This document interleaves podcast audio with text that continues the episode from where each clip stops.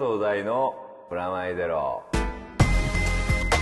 明けましておめでとうございます。佐藤大のプラマイゼロ。こんにちは佐藤大です。えー、明けましておめでとうございます。フロア杉山です。はい。というわけでね。はいあのー新年一発目の収録とはい。いうことになっておりますけれどもあの番組聞いているいつもの人ははい。そろそろ箱根の話するんじゃないかっていうのもあるんですけど、はい。今日はねスペシャルゲストというか、僕らも出張はい。をしておりましてそのね箱根を後でやるにしてね。はい。ゲストを紹介してはい。この場所の紹介もしていきたいなと思うんですけれども、はい。まずはですね今日はゲストとして、僕にとっては去年の夏はいものすごいこう一緒に過ごした もう盟友と言ってもいい監督を呼んでおります、はいえーノーコンキット監督の鈴村監督です鈴村です。よろしくお願いしますありがとうございます今日は来ていただいてというかとんでもないです。ありがとうございはます。大さんとはずっと去年の夏からね、ねずっと一緒ですからね。はい、ずっと一緒なんですよはい。そうですね。はい本当に。というのも、はい今ですね、はいノーコンキットとゲームセンター CX ザムービーの限定コラボカフェ。で現地にいますからね。現地です。でこれ放送している頃には、はい。もう終わってるかそもしれない。うですね。期間限定で。はい、期間限定なんですけれども。え2月17まで。ってことは放送している時にはもう終わっている。いややってます。ギリギリやってギリギリやるってます。ぜひね、来ていただき。ぜひ来ていただきたい。あのちなみに場所。所渋谷パルコ。渋谷パルコ。パート1で。ございます。パート1ですね、はい。であの予約制なんで事前にはい。予約していただければという感じなんですけども、あの僕らがなんであのここに来てるかっていうのも含めて、あのいよいよですねはい。ノーコンキット。あ、そうですね。はい。この番組では何回もこういうあのアナウンスしてたんですけどそうね。はい。はい。あの DVD ブルーレイボックスがはい。いよいよ発売ということで、はい。これもこれ放送してる時には発売になるのかな？なってるっぽいな、えーなってますね。はい。あじゃあもうなってますなってますね。4日なんでなってます、はい。素晴らしい。本当にお疲れ様でいや、おした疲れ様でした。本当にね。はい、でこのドラマは一応僕が原作、まあ、原案シリーズ構成脚本をやらせていただいて、はいで鈴村さんにはいチーフというかメインの監はい督ということで、はい。中身的には1話から4話そうですね。はい1話から4話と最後の11、12話ですね。はい。全体の半分、そうですね。はい12本中6本やらせていただいて。はい。ですね。はい、もうだからずっと打ち合わせもね一緒に、はい。うん。それこそ全体のシリーズの構成というかね、はいはいはい。えっと1話から最終回までのはい。間の5、6、7、8、はいはいはい90のあたりもねどういう流れにしていくかとかそんなところからはい。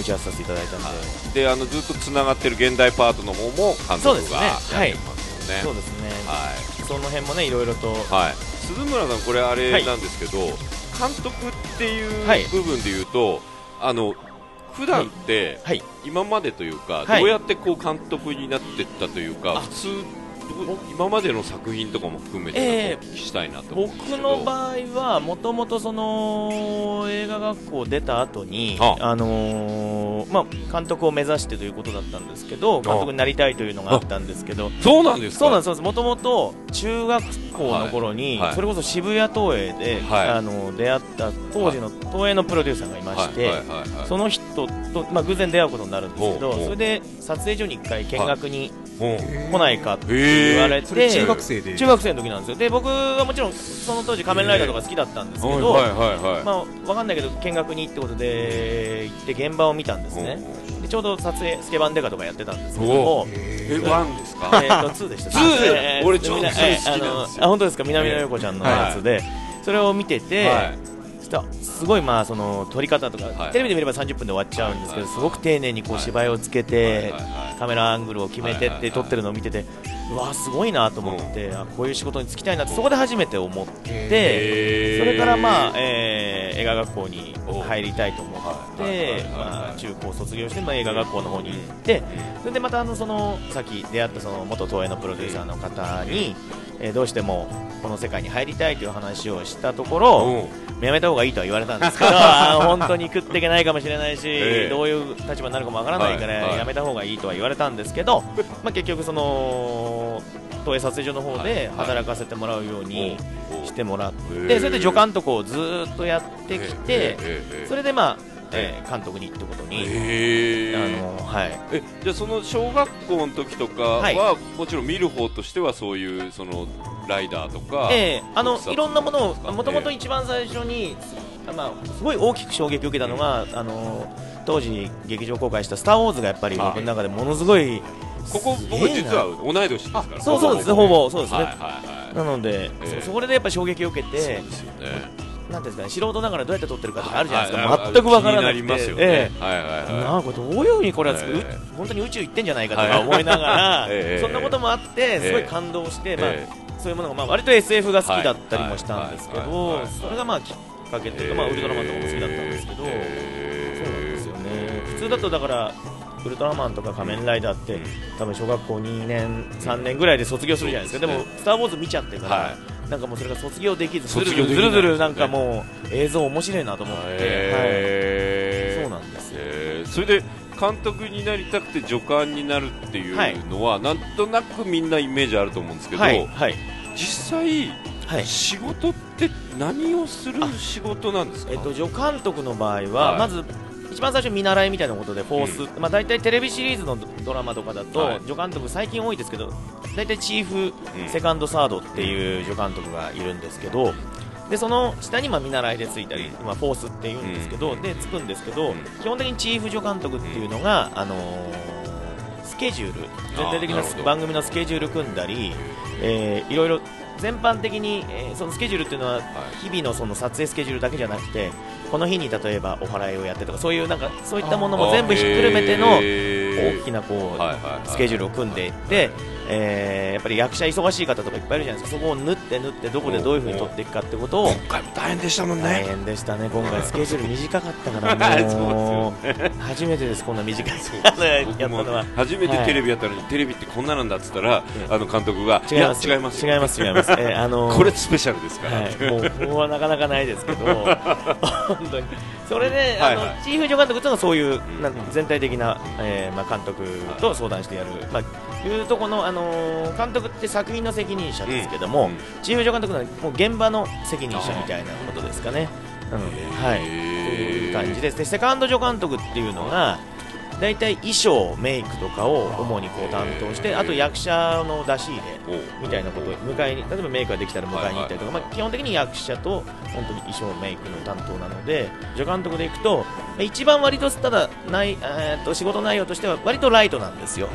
チーフやサードに比べると。なるほど。なのでそこまあ遊ぶならそこだなっていうあのいっぱいあの例えば夜遊びね飲み行ったりとかってするならもうセカンドの時にやっとくべきっていう感じですね。僕の経験上はチーフになったらまた地獄のように忙しくなるので セカンドが一番やっぱ楽楽という言い方は変ですけど一番で一番役あのもモテた時代ですね。あ。セカンドの頃っていうのはすごいモテるんですなぜか。役者とも、ね役者とも接点が多いじゃないですか。でね。ちょっとなんかそういう意味では衣装メイクって大体女性が多いんですけどそれこうちょっと縦になってあげるとあみたいなね。あ あの現場で監督みたいな。なんかだからセカンド時代が一番まあまあ、僕の人生はですよ。あなるほど。ね なるほど。ねなるほど。ですけど、でも大体でもそうそうだと思いますね。なんか。そうなんだ。はい。まあライトと言い言うとあんまりね、あの多分時代劇とかだと大変だと思うんですね。あの着物とかあのカツラとか。とかそういうのがあるんで。う、ん。あの辺は多分セカンドバカ野郎って言われると思うんでセカンドめちゃめちゃ大変だよって言われるかもしれないですけど。多分だから今回のノーコンキットもセカンドが一番楽だったと思います。はいはいあのーなるほど。えーあいつは楽してましたね。まあまあまあ。あい。つえーほわほわって感じますね。はいえでサードはまた逆にサードが大変なんです。サードは美術全般なんですよ。だから美術って大変なんです。だからそれこそ小道具の作り物とか、はい今回のゲゲームセンター渡辺のいろんなものとかあるじゃないですか。出てきたり、あの張り紙から何から全部それを原稿を出したりとかですね。原稿を書いて、はいす勝手に作っちゃダメなんですよ。原稿を書いて監督に見せに行って、それこそ大さんにも見てもらったじゃないですか。ノートとか。そうですね、ええあのーすごい気合い入れてあのゲーセンのあのなんか軌道のノート作ってくれたの見せてくれたんですけど、いや軌道の性格上こういうふうにはなんないです。そうですって全撤退してもらったりとか表紙とかをすごい凝った感じになってたんですよね、はい。だからそれをやめてもらってあの係がサードであのサードが全部そうやって原稿を見せてでそれで号が出たら美術に発注して作ってもらうって係でだからどんどんどんどん組が行くにつれても例えば新聞が出てきても雑誌が出てきても全部原稿を出して写真撮ったりする段取りはチーフと相談してやったりとかで美術は大変なんですよやっぱり。大変ですね。そうなんですよ。今回みたいなのは特に大変ですよね、はい。しかもだから時代を超えたりするから。そうなんです、はい。だからノーコンキットに関しては、ええサード助監督が2人いたんです。あ。それで1人はもうゲーム担当ゲームだけ専門にやって 1人はあのはいはい。そういう原稿を出したりとか、はいはいはいはいまあ、そっちの方普通のドラマと同じ仕事じゃないと多分ね追いつかない。そうですよね、はい、サードがやっぱりきついね。そうですよね、はい。サードでゲーム担当の人はだって役者の出し入れぐらい大大変ですよね。そうですそうですだってゲームのプレイヤーたちのブッキングとかもやってたそうですそうです、ねそれもやってたんで。でまあサードが大体大変なのでフォースって言って、あなるほど。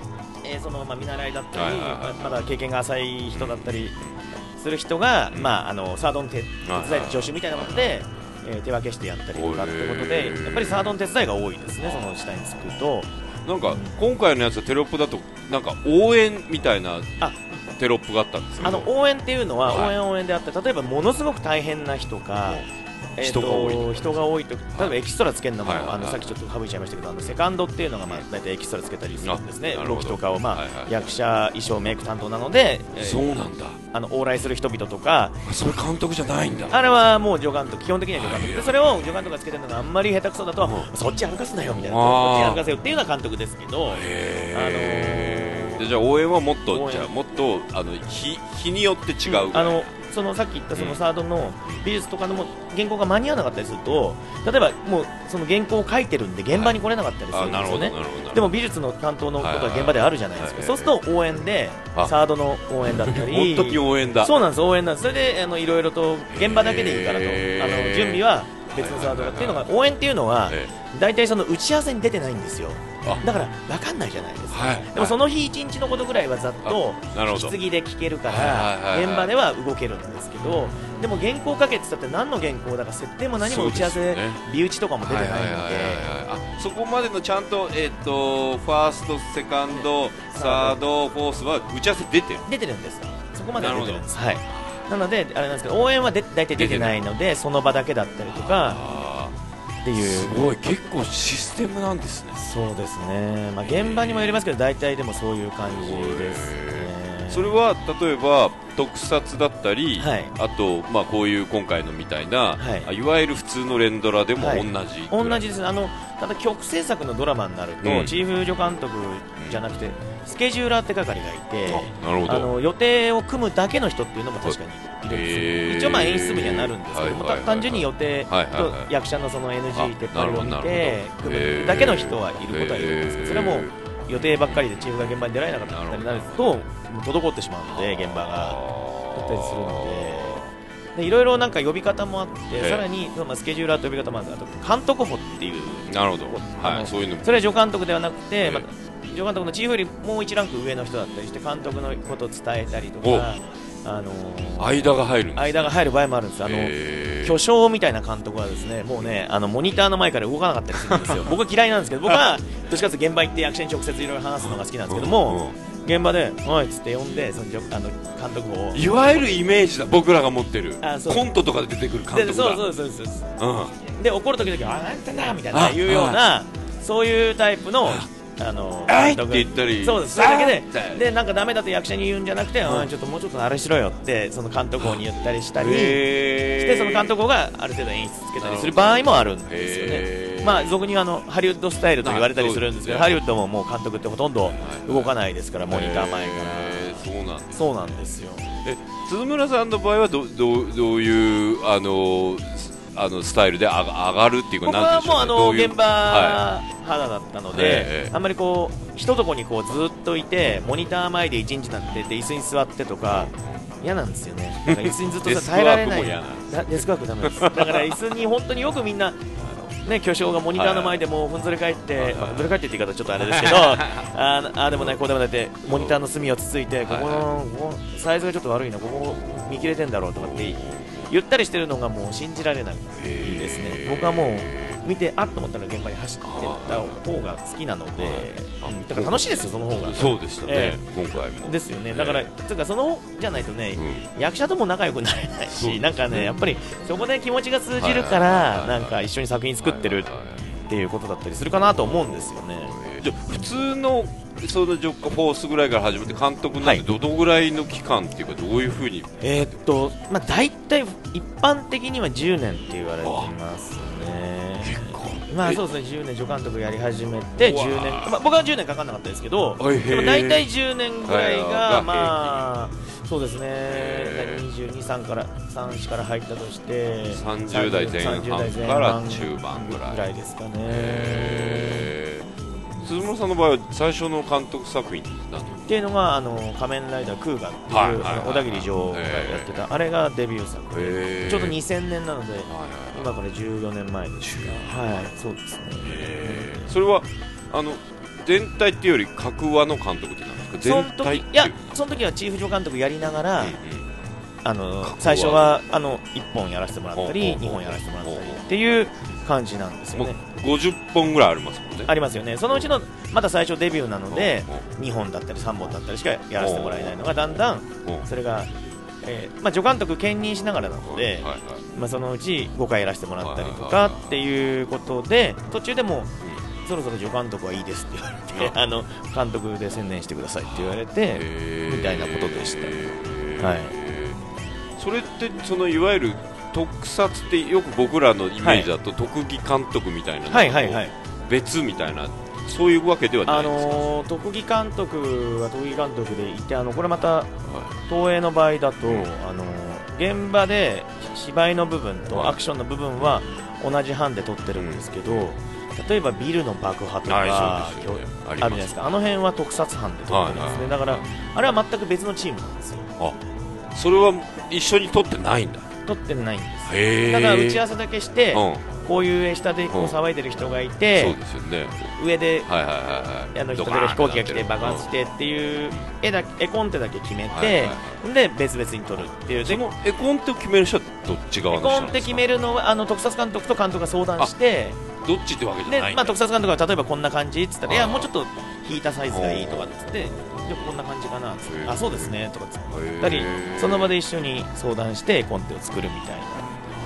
ただなんか特撮は特撮で例えば僕に僕らにはわからないそうやられるよりこうしてもらった方が助かるんですけどみたいなこともあったりするんであそこはちょっと泣いたりすることはじゃあそこは分かりましたいいですそれで。っていうようなことだったりとかもあるんですけど全体の分量を決めるのは誰なんですか？その特撮の分量っていうか。あ分量はえっ、と量がそれは大体プロデューサーですね。プロデューサーがその予算とか日数と予算とあるので、はいはい。はいどんな派手なことしたいって言っても、そうですよね。いやいや派手なことやるんだったらもう3カットにしてくださいとか。あのそうですよそうなんですね特にライダーとかだとすごい分あのウルトラマン大体同じぐらいのはい分量ですけど、ライダーの時はすごいあの特撮少ない回とかもありますありますだから、ね C、最近特撮でもん。フル CG の例えば巨大ロボだったりとかってことだったりもするんですけどだからあのなんとかレンジャーみたいなのあるじゃないですか、はいあります。ああいうのって必ず毎回巨大ロボが出てきて街で戦うんですけどだからあれ割とあっちはこあそうか。それはどっちかというとウルトラマンとかに近い近いんですけど、近いいんですけど予算があるので、そこことこれは特撮さんで撮りますけど後の巨大戦はそっちで撮ってくださいって言われるんですよ。へー。だから僕もずいぶん撮りましたよへーあのそうなんビール舐めてとかあのやりました。ずいぶん特撮っぽいことはやりました、あのちょっと楽しそうですね。やっぱ楽しいですけどね。楽しいですけど時間がかかるんでやっぱり特撮って。そうかそうなんですよ。役者のところよりもやっぱ時間かかる。そうです。役者もでも下手なのも来るとねすごい時間かかりますけど。あの、えーあのでも普通に考えるといや芝居普通に撮ってる方はいがはい。時間はかからなかったりするんですけど、特撮は準備まで火薬だなんだって仕掛け物が多いじゃないですか。そうなんですよ。もうすんごい時間かかるんですよ。へー。だからでで一回爆破したらもう一回じゃあ仕込んでこうやって。そうですそうです。で一回爆破してよくねえなとかって言うともう一回行きましょうなんて話になるとまたそれ仕込み直してとかそういうのがあったり。であの巨大ロボって大体その、そのまま普通に撮るとあの軽く見えちゃうんですよ。だからそのハイスピードって言って、はい。倍とか3倍で撮ったりする。そうするとゆっくりドドンドドンってど。動きを重く見せるために。でフーレム時代なんかすごいいっぱい回しちゃってその普通に早くなんかねあの倍とかで回すとあっという間に1秒間48コマとかで回してるんで、あっという間に尺いっちゃって、はい。クールもオーバーしてえ、え。よく怒られました、それは。あのなんであの、やっぱそういう意味でもいろいろお金がかかるんですよね、特撮って。なるほどね。偶然をちょっと狙ったりとか、結構面倒くさいんですよ、へえなかなか。もうなんか話聞いてるだけでもう全然アニメと違う世界観だなそうそうですよね。僕アニメってはい。見ててよく演出とはい。監督と別にいたりするじゃないですか。そうです。あと絵コンテとはいどどうなってんだろうとかいろいろ思って、あの辺ってどうなんですか？いやだからあの監督と、はい。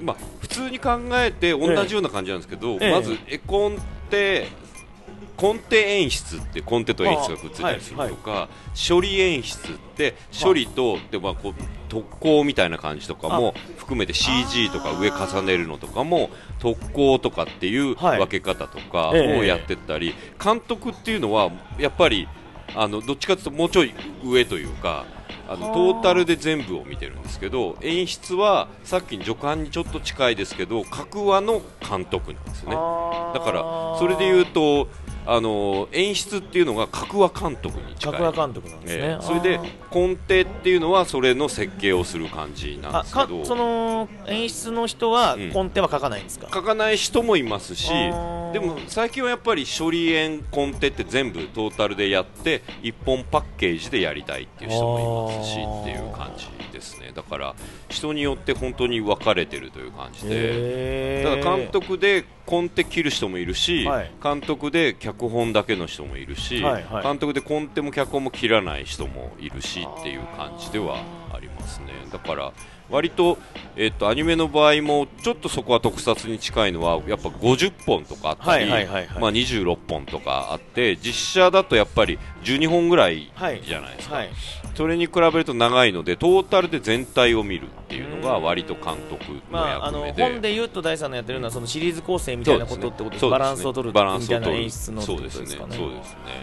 はい。であのあと,、えー、と絵のタッチとかあはいはいはいはい。あとそのさっきの特撮でいうと特撮みたいな、ええ。まあ、ロボットもいるし、はいはい。戦闘も起こるので、はい。そのリアリティの高度を決めるというかあの二頭身が出てきちゃうよとか、目が×になっちゃうよとかっていうのを各あの演出コンテだったり各アニメーターとかがやっちゃったりするじゃないですか、はいはい。はいそしたらこれはこの作品ではやらないとかこれはこの作品ではここまではやるよとか汗たらーとかってはいはい。水滴みたいのが出たり大きいやつがええビヨーンって出たり線が入ったりとかそういうのを広角機動隊でやられるとそれはそうですよね。それはイメージがイメージがダメみたいなそういう部分を割と監督が結構決めますうね。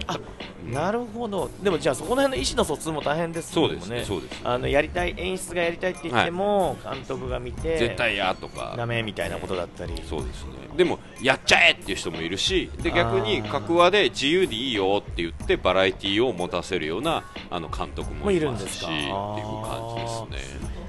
普段脚本家とってどういうお付き合いするんですか実で写の。も脚本家はあまり現場の打ち合わせにはやっぱり出ないでですよね。ねあのやっぱり最初の本打ちというか、台本作るまでの作業で一緒にやらせてもらって、まあ、あのたまに現場に見に来ていただくことはありますけどあのあ遊びにというかね、はいどんな感じでやってるっていうんで来てもらったりとかはあるんですけどあと本読みとかは来てもらいますけども、あそっか本読みって作業がありましたね、ええそういえば。前一緒にやらせていただいてはいはいはいはい。な本読みでああいう時にこう第三がどうしてこういう、はいこの一行と書きがどういう意味かっていうのを説明してくれたりするじゃないですか、ああいうのがやっぱり役者がわからんなんだどういう意味なんだろうっていう時にうん。それも分かってもらいたいとかあるいは芝居した時に脚本家のイメージとあまりにも違いです、うん。いやそんなに軽い言い方しないでとか例えば、もうちょっと例えばレイジは、うんうん。うんあの重い感じの方がいいとか例えばちょっと今今のはバカっぽすぎるよとか例えばね。なんかそういったイメージあの本で書いてもらったイメージと大きく離れないためにも本読みっていうのはまあ最低あの頭うん。12話分ぐらいはやったりはするん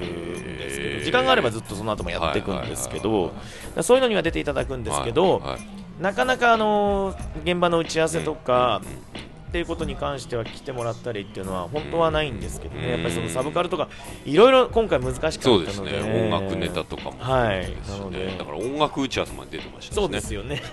すみません本当に。いやいやいやいや。ありがたい話で。なんかまた聞きに待ってるでしょいやいやもう聞きもう聞いてます。新しい世界なので。そう。全然しわからない世界なのでなんか逆に新鮮で面白いですよねやっぱり、ねその助監督にそんなにいろいろ種類があるとかも。ちゃんとしてんだなと思って あでも結わしゃ構わしゃいんのかないや結構ダメな助監督もいっぱいいますけどあのあのちゃんとしてる人は監督になりますね。あのわかる。全員が全員は監督になれないので助監督やってるいずれいずれ10年経てばみんな監督になれるかって言ったら世の中も監督だらけになっちゃうんでちょっと僕も仕事なくなっちゃうんでうん。あのあのそれはもうね60過ぎても僕の先輩なんかでも全然まだ助監督やってるチーフ。もう職業助監督になってますけどねそこまで来ると。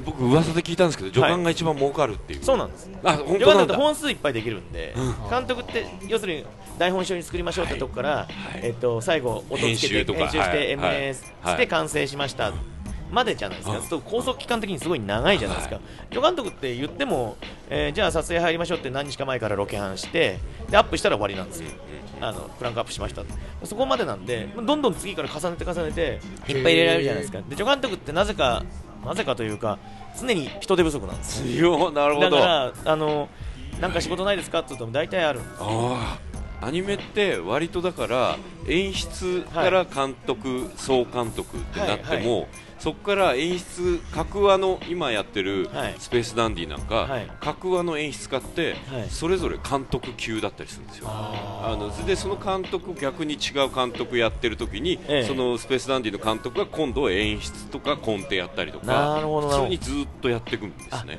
なるほど、はい、だからシリーズ構成の脚本家があの各話の脚本に戻ったりとかもええ。全然普通にやるんですね。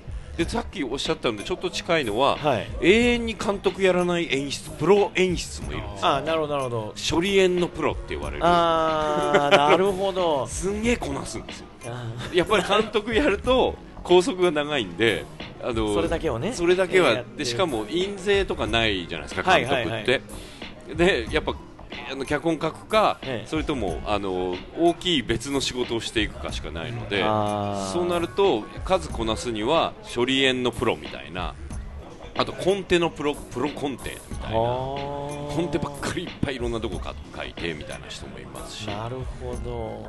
ちょっと似てますねちょっと似てますね。あのもうベテランチーフ助監督と、はいはいはい怖いですよ、もう60過ぎの人とかが下につくと、あのーいつまでもだらだら撮ってると、てめえ、お前、これ後でお前、オールラッシュ見てなかったらぶっ殺すぞとか言われて、あいやいやお前と使わねえ、撮ってんじゃねえぞ、この野郎って言われたりとか、あの怖えと思いますよ、やっぱりね、だ大先輩ですからね、そうですよね。ええ部下とはいえ、はそうなんです。うわー怖い。だって、え今回もあの、ええ。そういう意味で言うと石田さんってあの、はい。56話の監督がはい。すごい僕らより全然若かったじゃそうでね、ないですすかはいはいはい。それで言うとチーフチーフ助監とかより全然若かったので僕ね。現場とか行ってる時とかもそうですよね。あれどうやって演出してんだすごいこうっていう、ええそうですね、気合い入れて、あの舐められないようにね。そうですよね。僕だからやっぱりそれでもシリーズ構成やった時に、え各話の脚本家が、えはい。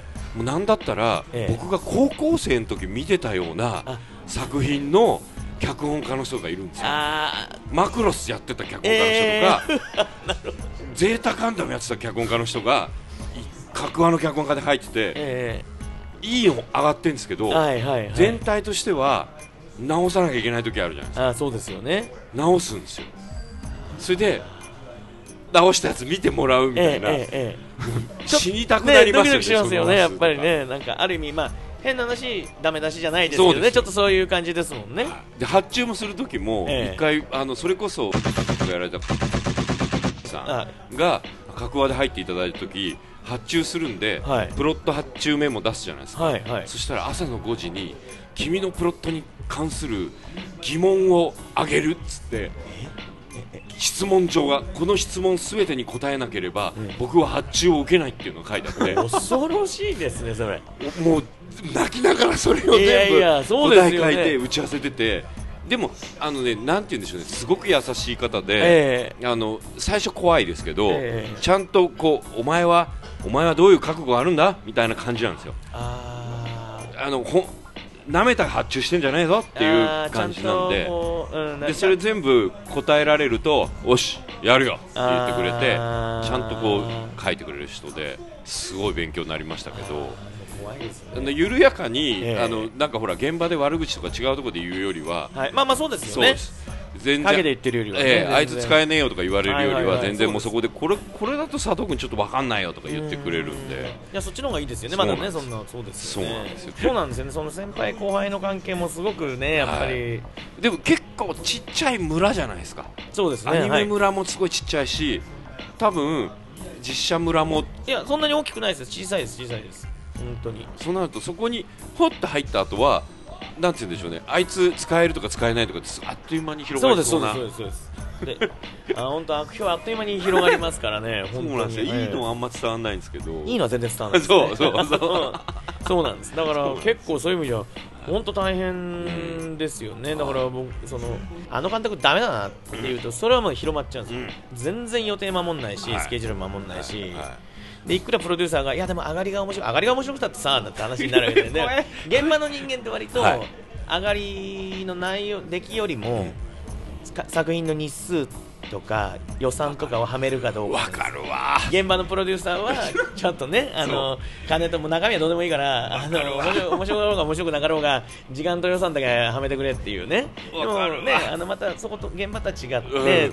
違う曲だったりあの制作プロのあのあ制作会社のプロデューサーとかだと、まあ、上がりの方を重点的に。だからともかく早くと早撮りではい。日数にははめて、えー予算もぴったりはめたって上がりがつまんないと逆に曲 P とかあの映画会社のプロデューサーはいやまあそれはめてくれたけど面白くねえなみたいに結構逆にバサッと切られる時もあるんですよ。つまんないとっていう。だからどっちもそうなんですよね。でも時間かけりゃかけたで、うん。つ使うなって話今度現場のプロデューサーみたいな。あこれなんかこうどどっちどっちって行き過ぎないでふわっといく感じそうですね。だから予算も時間もはめてまあ面白いもの作るのが一番いいんですけどなかなかねそれも難しい話で。ね。そうなんですよね。まあでもあの逆に脚本って予算コントロールするはい。最後のギリギリのところを、はい。プロットと脚本ではい。予算コントロールしたり、それこそ役者の、まあ、僕らでいうと声優とかアニメーターがはい。合体して役者なんですけど、ええ。あのそれの予算感を見るみたいなところがあるんですけど特撮とかアニメーションの場合と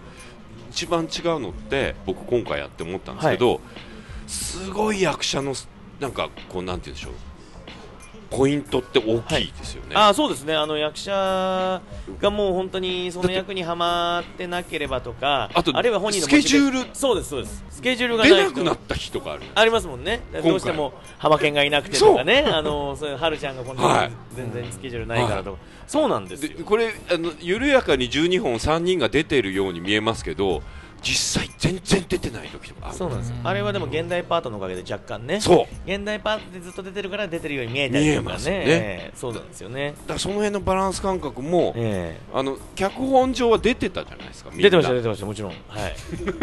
だってだねあのーレイジのお母さんなんか出てくると思わなかった。ですそうですよね。えだからあの辺の臨機応変感とかって、えだからライダーとかレンジャーとかははい。ありえないじゃないですか、えまあそうですねはいはい出るじゃないですか。5人いりゃ5人ずっと出てる。そうですよ出ない。それはねブルーだけ出ない回なんてないですよそれはね。それはないそれ子供的にもう不穏不穏っていうか。そうですよね。なんでえどうしたんだろうってなっちゃうブルー死んじゃったのかとかそうそうそう。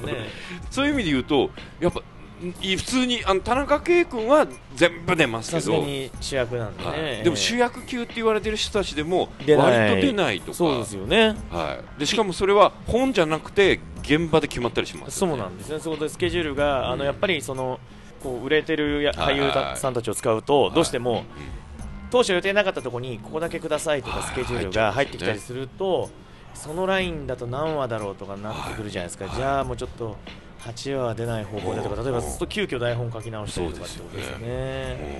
だってあとあの役者じゃないから歌手だから大丈夫だろうと思った人が、いや夏ライブあったみたいな。そうそうですでライブの日だけ空いてると思ったらいやリハとかあったそりゃそうだよなそりゃそうですよね。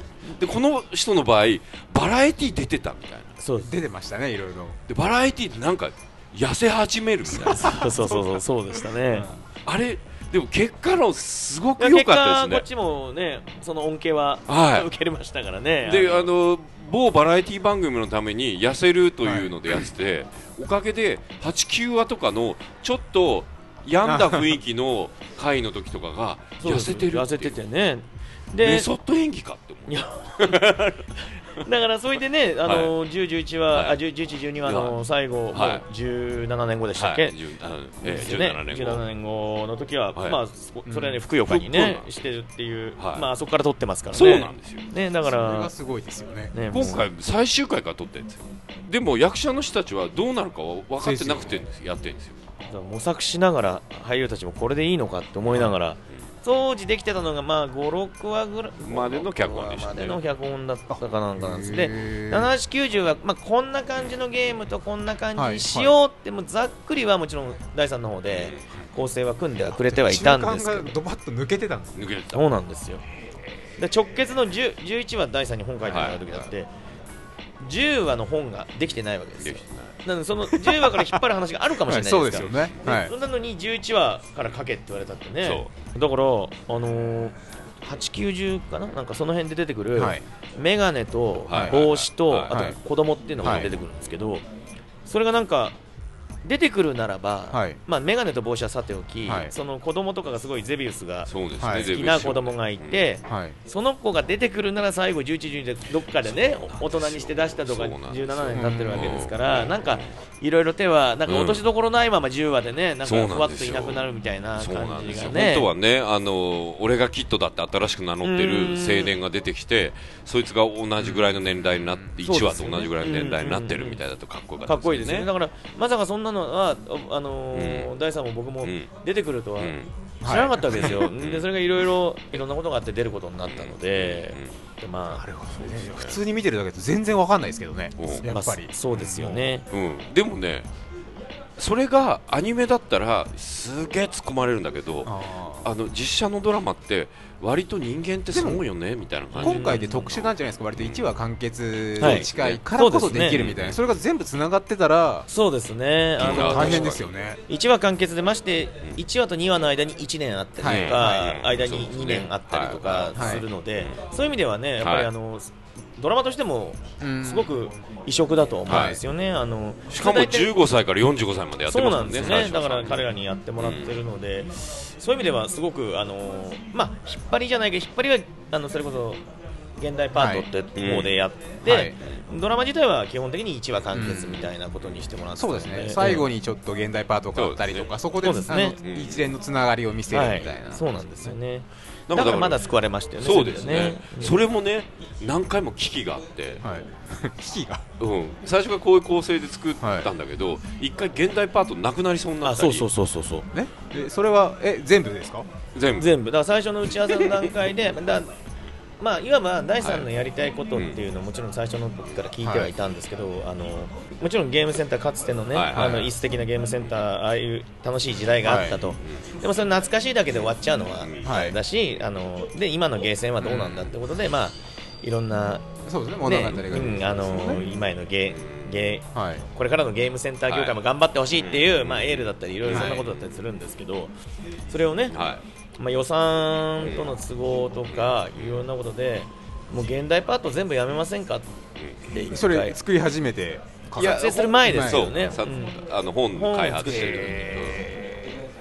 じゃあ11、12はどうするのってなる現代パートですけど全く普通の例えば他の輪と同じように。でもそれだと見終わった時に、うん、懐かしいその時代時代でゲームやすよね。って、以上みたいな、はい。なんかこの何がテーマだったのかっていうのが分かんなくなっちゃうんですよ、ドラマとして成立しないんじゃないかなっていうねなんか。あと役者も最初は13歳あじゃあ15歳の役者とかっていうアイデアもあったんですけど、その辺は全部監督が、ここはこっちがいいとか、はい。あと僕ももう最後あんまり直してもうね8回も9回も直してたの。はい。そしたらもうわけわかんなくなって、ね。ある日でもうなんか洗脳みたいになってきて分かりました。全部取りますみたいに自分で言ってて。なんか現代パートじゃあ外しますみたいになっちゃうからいやいやちょっと待ってくださいってなって。なんかでも周りの雰囲気もみんなそう。あなんかねなんかそっちの方がいいんじゃないかみたいなそれで第三が良ければみたいになだなっちゃってるから、もう第三なんかもう直しても直しても一週、それこそ1週間に一遍ならまだしもじゃあ3日後にか新しいの書いてきてくださいとかって言われたりするわけですよ。3日後やってでまたああでもない。こうでもないって会議で言われて。でもわわけわかんなくなってますよね。だから。でそれを冷静にあの待て待て連中でござるいやいやもうそれはちょっと みんながそういう風になってもさすがに僕は賛成できないと思ってちょっとそこだけはねあの、うん、現代パートを取るのはちょっといくらなんでも外すのはだ当初は確かに現代パートってもうちょっと入れようかって言ってたんそうですね。頭と真ん中とお尻ぐらいとかっていう話もあったんですけどそれはまあ分かったそこはもう毎回各は1箇所だけでもいいからお尻でも頭でもなんか1回だけでもいい。それをなくすっていうのは じゃあ何をやりたかったんだって話終わった時に、はい。この虚しい感じが残るだね、はい。結局夏芸をやってそうですよね。がそれをみんなが離れちゃったなゲームの思い出とかそういううん。なんか夢落ちみたいな感じになっちゃうってことですよねだから何なのって話になるけど、要するにオチをなくしちゃそう気象点で終わっちゃうみたいなもんですもんね。そうだからそれはないんじゃないのっていう話で。監督がいなかったらそうなってた可能性もあった。全然あった。ねなんか本当に。で実際やってみてというか、まあ、これでとりあえず、はい。あの一つのパッケージとしてはうん。作り終えて、はい。11、12も含めて、はい。あの投資でみんなにもこうあの見てもらったりとはい。かできるような環境になったわけですけど、はい。はいご自身としてはどうですいややっぱり、あのえー作品としては12本、あのもちろんそれぞれ監督がいるので、あのじ皆さんの個性もあるので、えー回によっては、うん。おすごいなっていううんそうですね。こともあったんですけど、その面白いなっていう、はい。ある意味、そのだけど、まあ、全体的に見てやっぱりいい作品になったんじゃないかなと思ってて、やっぱり第3にはい。全体的なシリーズ構成をしてもらったおかげもありますし、第3に頭とお尻をやっぱりちゃんと書いてもらったっていうのが大きくて、最終的にはその1話でやったことを、はい。差しでいうか、うん。まあ、振り返るというか、うんうんうん時代は繰り返すじゃないですけど、うんはい当時のゲーセン渡辺のね、はい。二郎さんがやってた、はいはいはい。あのー親ま父さしまさしうん。が、まあ、レイジが今それになるという、はい。なんかその辺もすごく良かったんじゃないかなと、うん作品として見終わった時に、ね、軌道がはやっぱりあのザッカーバーグじゃないですけど、あのはい。高野がやりたかったはいこととしてのオチとしても、い、うんやっぱドア玉のセリフとうん。最後のセリフがリンクしてたりとか、なんかうん。すごく見てて気持ちが良かったんじゃないかなとは思うんですよね。あれがあるからこそ12話見終わった時に、うん。多分もう一回1話から見直してみようかなって人が結構いるんじゃないかなとは思って、振ってありますからね、ええ意外と、あの撮影が直結してたから、ちゃんと振ってありますからね。そうなんですよ。役者の中でも記憶に新しいですから、はいそう非常にだから、ええ。ああれがこれかみたいなそうそうなんですよね。現場スタッフもそうですし、はいはい。そういう意味ではあのうまくあのまとまった作品じゃないかなとは思いますね。ゲーム的な部分での苦労とかあとはい。その、い、わゆる撮影、まあ、用意ももちろんですけど、はいはい。撮影する上でのそのこのドラマならではってとこってありますそうですね、あのーゲームに関してはあのそのど実際は、うん。当初その結局ゲーム筐体にがその録画したものが出せるかどうかってことも分からなかったんで、これ実際やんなきゃいけないのかなと、その例えばキットだったらうまいってことはよっぽどハマケンに練習してもらってやんなきゃ最初そんなことも言ってましたよね。言ってましたよね。はいはだから当初当初の設定だとあの対決のシーンがあるじゃないですか、毎回大体、はい。あるんですけどあの対決はあのあそこだけバラエティっぽくね、はい。あの生で。ガチではい。勝負して、だから第3に最初作ってもらってたのは1話なんか例えばゼビスでレイジが勝った場合、うんキッドが勝った場合って2パターン書いてますよ、あそうなんですね。だから実際撮影してどっちが勝つかっていうのを、はい。ドキュメンタリー的にやって、であへーレイジが勝ったんだ、じゃあレイジ編でっていう、最初そういうのも狙ってたんですよ。それこそゲームセンター CX ばりの、はいはい。そうですね。本当にリアルな。そうですそうですそうです、そうなんですよ、だったんですけどさすがにいろんなその撮影日数のうん。非常に短いタイトの中でやらなきゃいけないってなってきたときに、まあ、そこだけはじゃあちょっと難しいかなって話で、もうはい。あの一応ドラマとしてどっちが勝った方がいいかってことで決め打ちしてやらせてもらったんですけど、だからそのそれにしてもその画面自体をまあ実際にそのそうですね。映す。映せるのかどうかってこともあったので、その辺がまず勝負というかいろいろ相談して、はい。で結局出せることにはなったんですけど、はい。じゃあ今度それをうまく操作してくれる人がはいいなきゃいけないじゃないですか、そうですでその人だって別に、ね、ずっと空いてる人じゃないでしょ。うしスケジュールもありますし。それは録画する時間も必要、うんもっと言っちゃうとそのゲーム筐体自体がなんですかねもう30年以上前のものじゃないですか、はい。まあ言うこと聞かない。大御所俳優並みに言うこと聞かないっていうあの 本当にすぐへそ曲げて動かなくなったりとか映んなくなったりとか。さっきまで動いしたのにそうなんですよね。だからそういうのもあったりするんで非常にそういう意味では厄介でしたあのゲームを、まあ、取るということ自体が、特に123話のやつは古いですからね。そうですね。バーチャぐらいになるとまだ現役で実際動いてるものがありますからね。だからそういう意味では想定外のはい出来事も想像しながら撮影を進めていって、でやっぱりお芝居の中でクソバンとか入れたいじゃないですか、はいはい。あんまり叩いちゃうと壊れちゃうし、ん。あのそれこそ50円をバンってやったりはいするじゃないですか、はいだってあれもここがガラスが傷つくとか、あったりとか、昔はね僕らの子供の頃は容赦なくやってましたけど、はい。ね。今やっぱり言っても昔のもんなので、あのーまあ大事大事じゃないですかね、はい。貴重な非常に、はい。で割れちゃったなんて言ったらまた大変なことになっちゃいますし、うそういうところにすごく細心の注意を払って、こうバンってやるときは中にウレタンを入れ、はい。一番下の50円玉のとこそうろにウレタンバン入れたりとかしたりとかですね。やったりいろいろとその辺は気を使ってやりましたね。ー。でもややってみてその前僕あの鈴村さんのインタビューでいいなと思って、はい。あそういうふうに撮っていただけたんだって分かったのが、はい。そのコインを入れるのが、はい。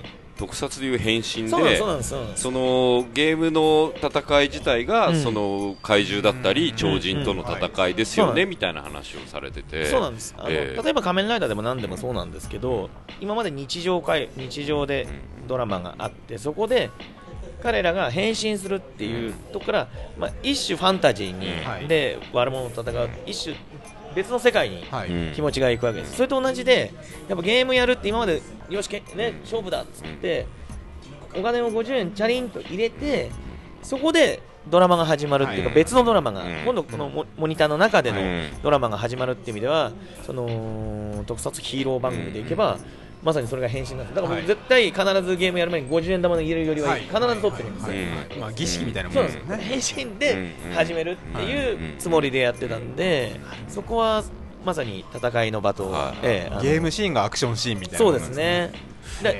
言ってしまえばもっと言っちゃうと、その仮面ライダーなり、はい。ウルトラマンでいうとこのアクションシーンってことは、は一番のその作品での見せ場なんですね、うん。だからそのの本気の中でやっぱりゲーム、うん。どんなに周りのドラマも大もちろん大事ですけど、どんなに大事でもやっぱり主役はゲームだなってとこを、あのすごくゲームに重きを置いた方がいいな、うん。そこをやっぱり適当にやってしまうと、うん。ゲームが好きで見てくれてるファンはい。に非常に申し訳ないなというのがあったので、そこは一番、どんなことがあっても、主はゲームに、はい。